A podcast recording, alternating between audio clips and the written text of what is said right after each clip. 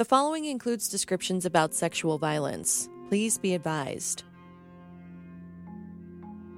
I told you I've been thinking a lot about lists. How do you decide what's important to remember, and how do you decide what's not? And when it comes to creating a list like the one the Charlotte Diocese has committed to release by the end of the year, one that includes the names of credibly accused clergy who at some point served at the Charlotte Diocese, how do you begin that process? How do you know when it's complete? In our justice system, if you're credibly accused of murder, people know about it. You know, your name is put in the newspaper. It's not kept secret. The people in North Carolina have just as much a right as anybody else to know what priests who've been employed by that diocese have been known to have sexually violated children, minors, or vulnerable adults. That's Tom Doyle. Some describe him as one of the original whistleblowers of the child abuse scandal in the Catholic Church. Doyle is an expert in Catholic law and a former priest. He walked away from the Catholic Church and the priesthood about 15 years ago, largely in part because of the abuse and the cover up he saw. When the bishop assigns him to a parish, as a pastor, as an assistant pastor, when he assigns him to work in a high school, he's telling those people that this man is morally and spiritually fit for this position, and you can trust him and you can count on the fact that he's there for your spiritual and moral guidance. He's dedicated the last 35 years of his career to helping hold the church accountable. He's routinely used as a court expert in lawsuits. He also uses his skills in other ways. For example, the Capuchin province of St. Joseph hired Doyle to audit personnel records. He dug through archives and documents to see what the organization's response to sexual abuse accusations and inappropriate behavior was. The audit went all the way back to the 1880s. It was published in 2013. So we investigated every file of every Capuchin Franciscan that was still in the order, that had left the order, or that had died. We went back looking at files that went back to the 19th century. We also investigated the path of every report that they had ever received on any form of sexual abuse. So in North Carolina, the excuse that it's taking all this long is nonsense. Doyle says the historical audit, similar to the one the Charlotte Diocese is undergoing, was completed in about a year. Remember, the Charlotte Diocese is young. It was founded in 1972. In May, Bishop Peter Jugis stated that the process of reviewing personnel files and other historical files was, quote, set in motion last fall, meaning fall of 2018. This episode, we're going to explore how is this elusive list made? How does the diocese determine if an accusation against a priest is credible? And how do you protect children from the very people who are supposed to be doing the protecting? I'm Sarah Delia. This is The List. Let's back up a minute. There are some dates that are going to be important for you to remember. Originally, the entire state of North Carolina was considered to be under the jurisdiction of the Raleigh Diocese. In 1972, the Charlotte Diocese formed. In 2002, the Boston Globe's investigative team Spotlight uncovers the deeply rooted child sex abuse scandal and practice of moving priests from parish to parish when an accusation arose media outlets all over the country were rushing to cover the crisis. This is NBC Nightly News with Tom Brokaw. NBC News in depth tonight crisis in the church, the Catholic community in Massachusetts, dealing now with an ugly secret that's been hidden for far too long sexual abuse of children by priests. After this explosive story, the church decided it needed to take some action and in 2002, a Charter for the Protection of Children and Young People was implemented. It's a fancy term for the guidelines and processes outlined for how to address child abuse accusations, which was lacking before 2002. That was a watershed moment. And since 2002, there's been a push for dioceses to release lists with the names of the credibly accused. Well, the Archdiocese of New York publishing what it calls a comprehensive list of all clergy in the diocese. After much hesitation, the Catholic Diocese of Columbus released 34 names Friday who it says were credibly accused of sexual abuse by a minor. A growing reaction tonight into the Catholic Diocese of Richmond's decision to publicly list the names of the all Catholic Church is naming names. The Archdiocese of Atlanta just put out a list the of Charleston the Catholic Diocese has released the list of priests credibly accused of sexual assault. In fact, the charter requires every diocese to make public the names of clergy as credible accusations are found against them. But Charlotte remains an outlier, and for reasons that are murky. Currently, the Charlotte Diocese does not have a dedicated spokesperson. David Haynes was the last one to hold the role and retired less than a year ago. Haynes spoke on behalf of Bishop Peter Jugis. In various interviews Haynes did, he offered some insights as to why a list hadn't been released. He told the Charlotte Observer in January 2019 the diocese wasn't convinced a list was needed for the healing of victims. There is no empirical evidence that publishing a list brings comfort or aid to victims. We obviously have done a lot to harm uh, victims. We don't want to uh, pile on and do more. Bishop Jugis was not made available for an interview.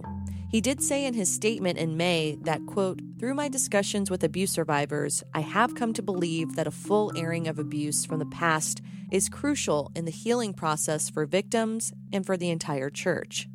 So while you won't hear directly from the bishop in this series, I can share with you some details about what happens when an accusation is reported to the Charlotte Diocese. Here's Father Patrick Winslow. His official title is Vicar General, which means he's second in command of the diocese. He had laryngitis at the time of this interview. First, we notify civil authorities. Second, we engage in an internal process, which features a review board. The review board uh, comes together from different disciplines that would be expert in investigating these matters and looks into the question of credibility and comes to a conclusion as to whether or not this allegation has the semblance of truth.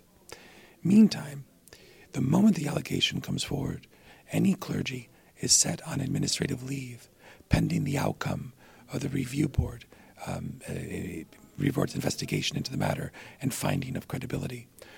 The moment um, an allegation is found credible, it's reported uh, to the bishop, and he acts on their recommendations. The diocese says the review board currently consists of 11 people. Nearly all are volunteers, one is a member of the clergy. Members come from different backgrounds counseling and psychology, investigation, business, law, community affairs, and advocacy for the rights of children and victims. Through an email, the diocese said, quote, the board interviews abuse victims, clergy, and other witnesses and has a professional investigator assigned to them to investigate allegations. Due to the highly sensitive and independent nature of its proceedings, the board's work is confidential.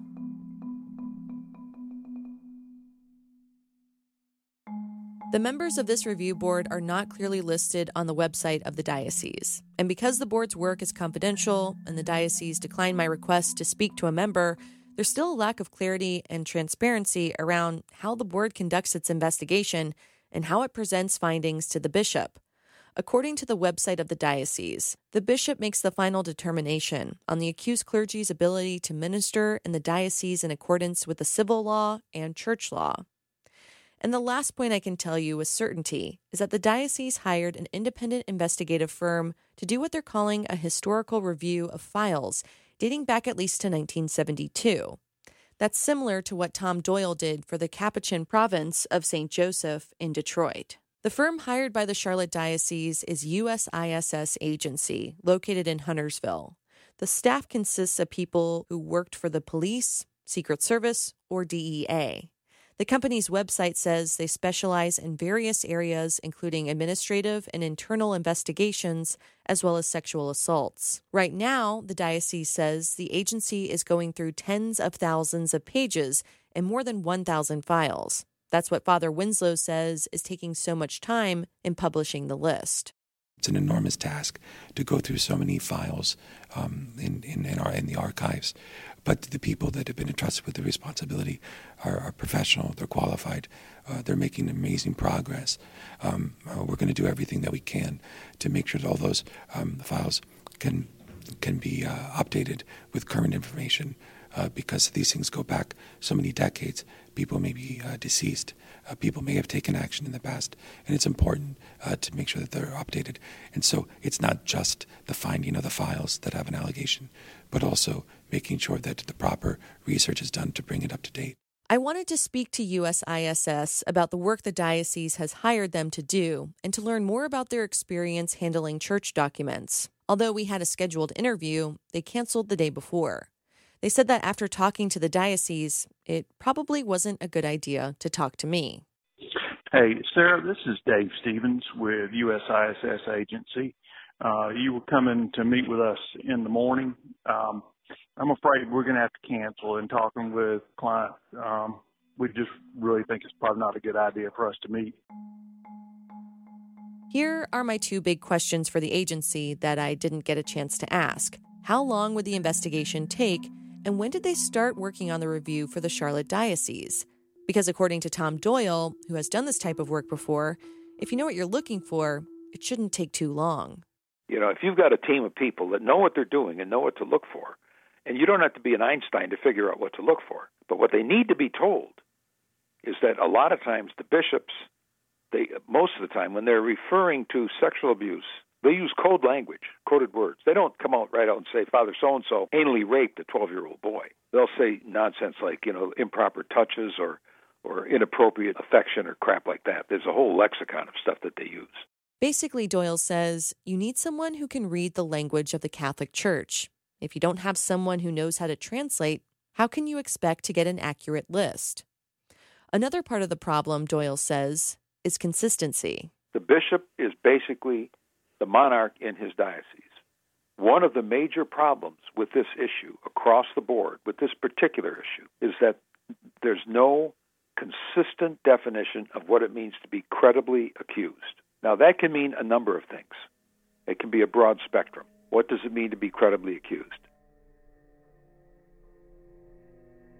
The diocese says if an accusation is found to be credible, that's not the same thing as a finding of guilt, but there are consequences.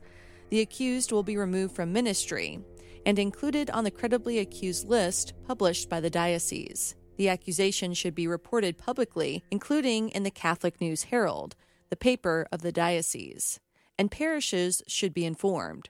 So, even though the diocese isn't officially calling the credibly accused person guilty, they, in some ways, are treated as such.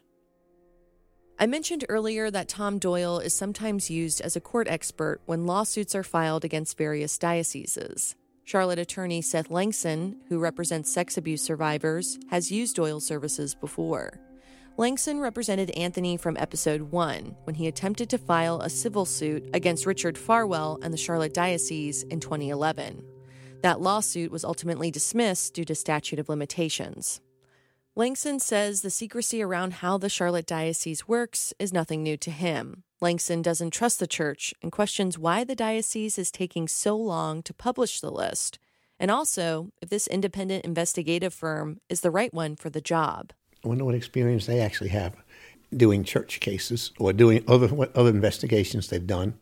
Langson has taken on multiple civil lawsuits against the Charlotte Diocese. Because of that, he's seen a lot of documents. Langson says some of the documents contain information on allegations going back to the 1980s, but those documents are now sealed.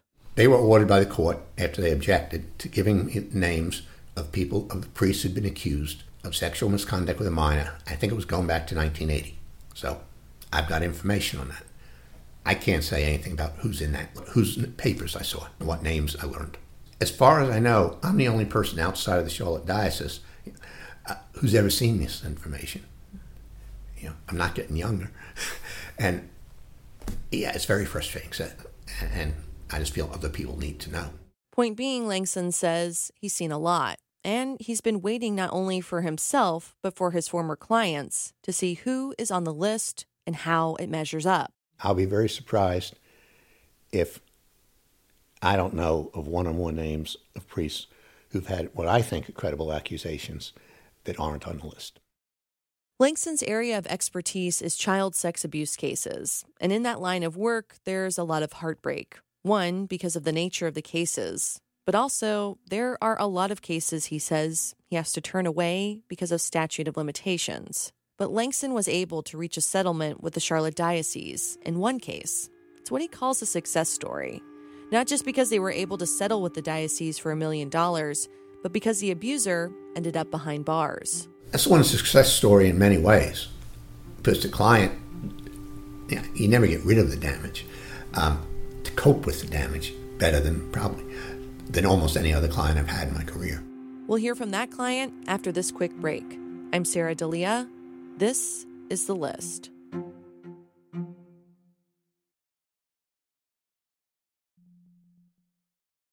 Charlotte attorney Seth Langson has one client in particular that found success going up against the Charlotte Diocese. That client was 35 year old Robbie Price, who now lives in Florida. I reached him via Skype. Price grew up in Charlotte along with his four sisters. Really close with my siblings, and so we always play together and play games and board games, Monopoly, and so it was just a, a fun childhood until that point. Church was important to Price and his family. He was an altar boy at St. Matthew Catholic Church and attended youth group weekly. Church was so ingrained in his family's life that when he needed to have a biopsy on a swollen lymph gland, Price's mother asked Robert Yurgel, a priest assigned to St. Matthew's, to come to the hospital and pray for the family. The year was 1999. Price was 14. From then on, Yurgel took a special interest in Price, which, from the outside, did not appear suspicious it looked like a good thing, you know, to have somebody who's a church, a man of God, you know, guide with my parents, a kid through his early teenage years. But things quickly took a turn with Yurgel. It started with hugs that lasted too long. Indecent is the word Price used to describe them. Being someone who always looked up to priests and, and those in the church as extensions of God and those whom we obey and we try to live our lives like you know i didn't know if it was right or wrong or what i should be doing. No child should ever have to be put into the question of whether this was right or wrong you know but that's the position in which i was forced into by this man. According to price and the civil lawsuit price's family had no idea the abuse was going on. The family held Yurgel in high regard and trusted him completely Price's parents would let Yurgel pick Price up and drop him off at youth group. That time alone in the car, Price said, was when Yurgel molested him, and it continued inside the church in a room behind the altar. The abuse included masturbation, oral sex, attempted digital penetration, and sexual activity. Yurgel told Price he couldn't tell anyone, and that people might be mad at him if he did. And Price, being young, impressionable, and not fully grasping what happened, believed him. Yurgel's abuse focused around controlling and manipulating Price. Yurgel demanded Price check in with him regularly. He demanded Price write him affectionate emails. Telling him how much I cared about him and, you know, and if I didn't do those things, he would. He would get upset and he would start questioning whether I, you know, cared about him. And, you know, that was another form of manipulation of, you know, trying to portray feelings or um, to kind of take the Uh, I'm assuming guilt off of him. You know, like the, maybe this child wants it, which obviously a child could never consent to something like that. Robbie inadvertently sent one such email to a diocese employee, MJ Dawson, on October 6, 1999. In the email, Price thanked Yurgel for talking to him. He also wrote, quote, I love you in all capital letters. The lawsuit says Yurgel was distressed about this email being sent to the unintended person and instructed Robbie Price to send another email to Dawson asking her not to read it. But Dawson did, and she forwarded both of the emails to her supervisor, a woman named Pat Tomlinson, who was also concerned about the context of the emails. Tomlinson passed the emails on to a pastor. According to the lawsuit, none of the adults reported their concerns to authorities, and no investigation into any kind of sexual abuse was conducted. Robert Yurgel was transferred from Charlotte to New Jersey that same month. As we know from the Boston Globe's reporting, this was a common practice back then. Having Yurgel out of state changed things for Robbie Price. He did not want anything to do with Yurgel. The lawsuit says Price was tormented by the abuse by that point. Yurgel was still trying to communicate with Price through email, and Price says he would delete the messages. Even still, Yurgel continued to stay in touch with Price's family even speaking with Robbie Price's mother on the phone occasionally. Fast forward to Thanksgiving 2007. Price is around 21 years old. The trauma from the abuse had built to a boiling point in Price. He was tortured by what Yurgel did and was tired of being afraid. So he decided to tell his family about what happened when he was a teenager. He started by confiding in one of his sisters. They all immediately gave me hugs and said, Robbie, we're so sorry. We love you. What can we do to help? Um, which was something that Yurgel always said would never happen. He would always tell me that my family would be upset with me or they wouldn't believe me and they'd be mad at me. And, you know, through my sister's actions showed, you know, my sister showed me that that was not accurate, that it was another form of manipulation that he was using to hide his misdeeds. His family got in touch with Seth Langson, who helped Price connect with the Mecklenburg County District Attorney's Office and the police. A criminal investigation was opened. As part of the investigation, Price called Yurgel and spoke to him for the first time in years to try and get him to confess with the police officers listening. Price said they wanted to eliminate all doubt in order to prove the abuse occurred. And what better way to do that than to get a confession? And it worked. I remember distinctly feeling that he was very scared. He sounded very timid. He sounded very quiet and shy and soft spoken. Like I remember him thinking, was there somebody else around that he had to you know, talk in code essentially? To avoid a trial, Yurgel accepted a plea deal and pled guilty to second degree sex offense.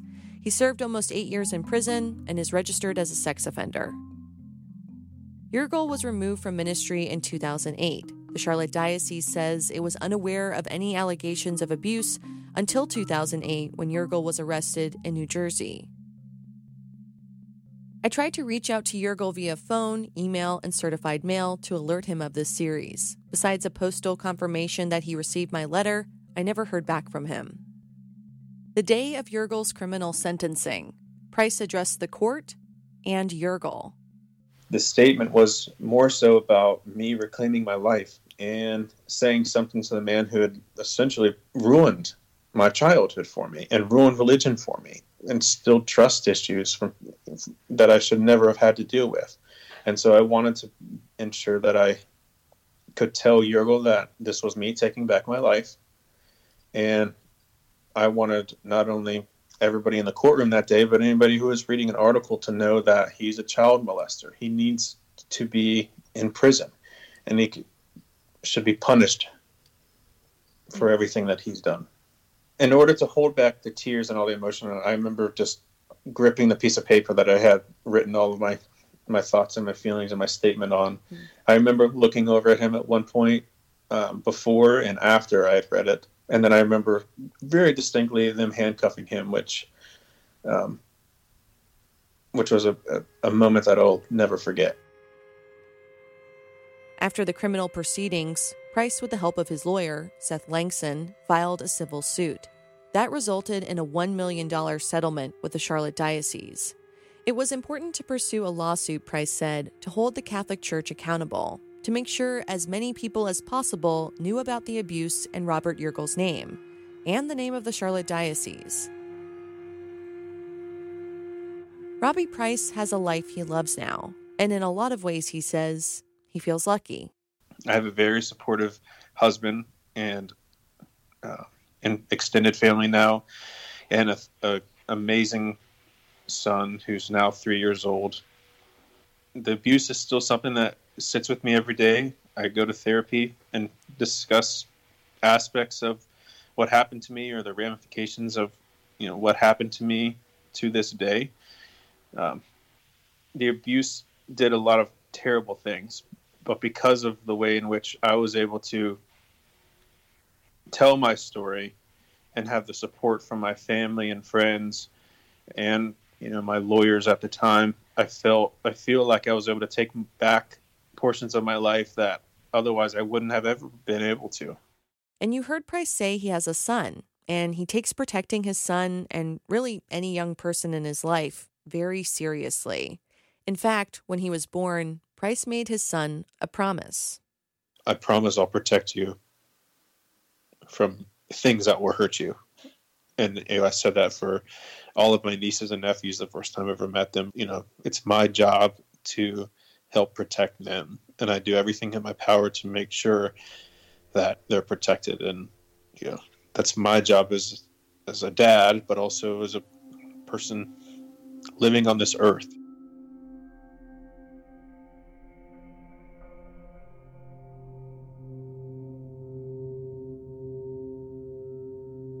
It's important to Price that even though he had, quote, successful criminal and civil cases, that the Charlotte Diocese release a list of credibly accused clergy, not just for validating what happened to him, but also to alert the public that Yurgel is a dangerous man. The list, in a way, is a warning. It's a way to protect others from possible abuse. For now, there is one list that's already public that Price is able to check whenever he wants to see Robert Yurgel's name. It's the Sex Offender Registry. Price gets some comfort making sure Yurgel is on that list and still more than a thousand miles away. Because even though Price has his new life and is processing his trauma with the help of a therapist, the memory of the abuse isn't ever going to completely go away, like when Yurgel was released from prison in 2016. Out of all the days of the year Yurgel could have been released, it fell on Price's birthday. That's a reminder that will always be there, no matter how much time has passed. Price has some theories as to why the list hasn't been released. So do other survivors and experts I've spoken to. We'll get into the why next time. Why does this abuse occur in the first place? Why do some people leave the Catholic Church because of the abuse? And why do others stay despite it? That's next time. I'm Sarah Delia. This is The List. The list is reported, hosted, and produced by me, Sarah Delia. Greg Collard is the editor, with additional editing support from Judan Marshall. Alex Olgin helped with the fact checking and production of this series. You can find me on Twitter at SarahWFAE, and that's Sarah with an H. Keep the conversation going with the hashtag WFAE the list. Find out more information about the list at WFAE.org slash the list.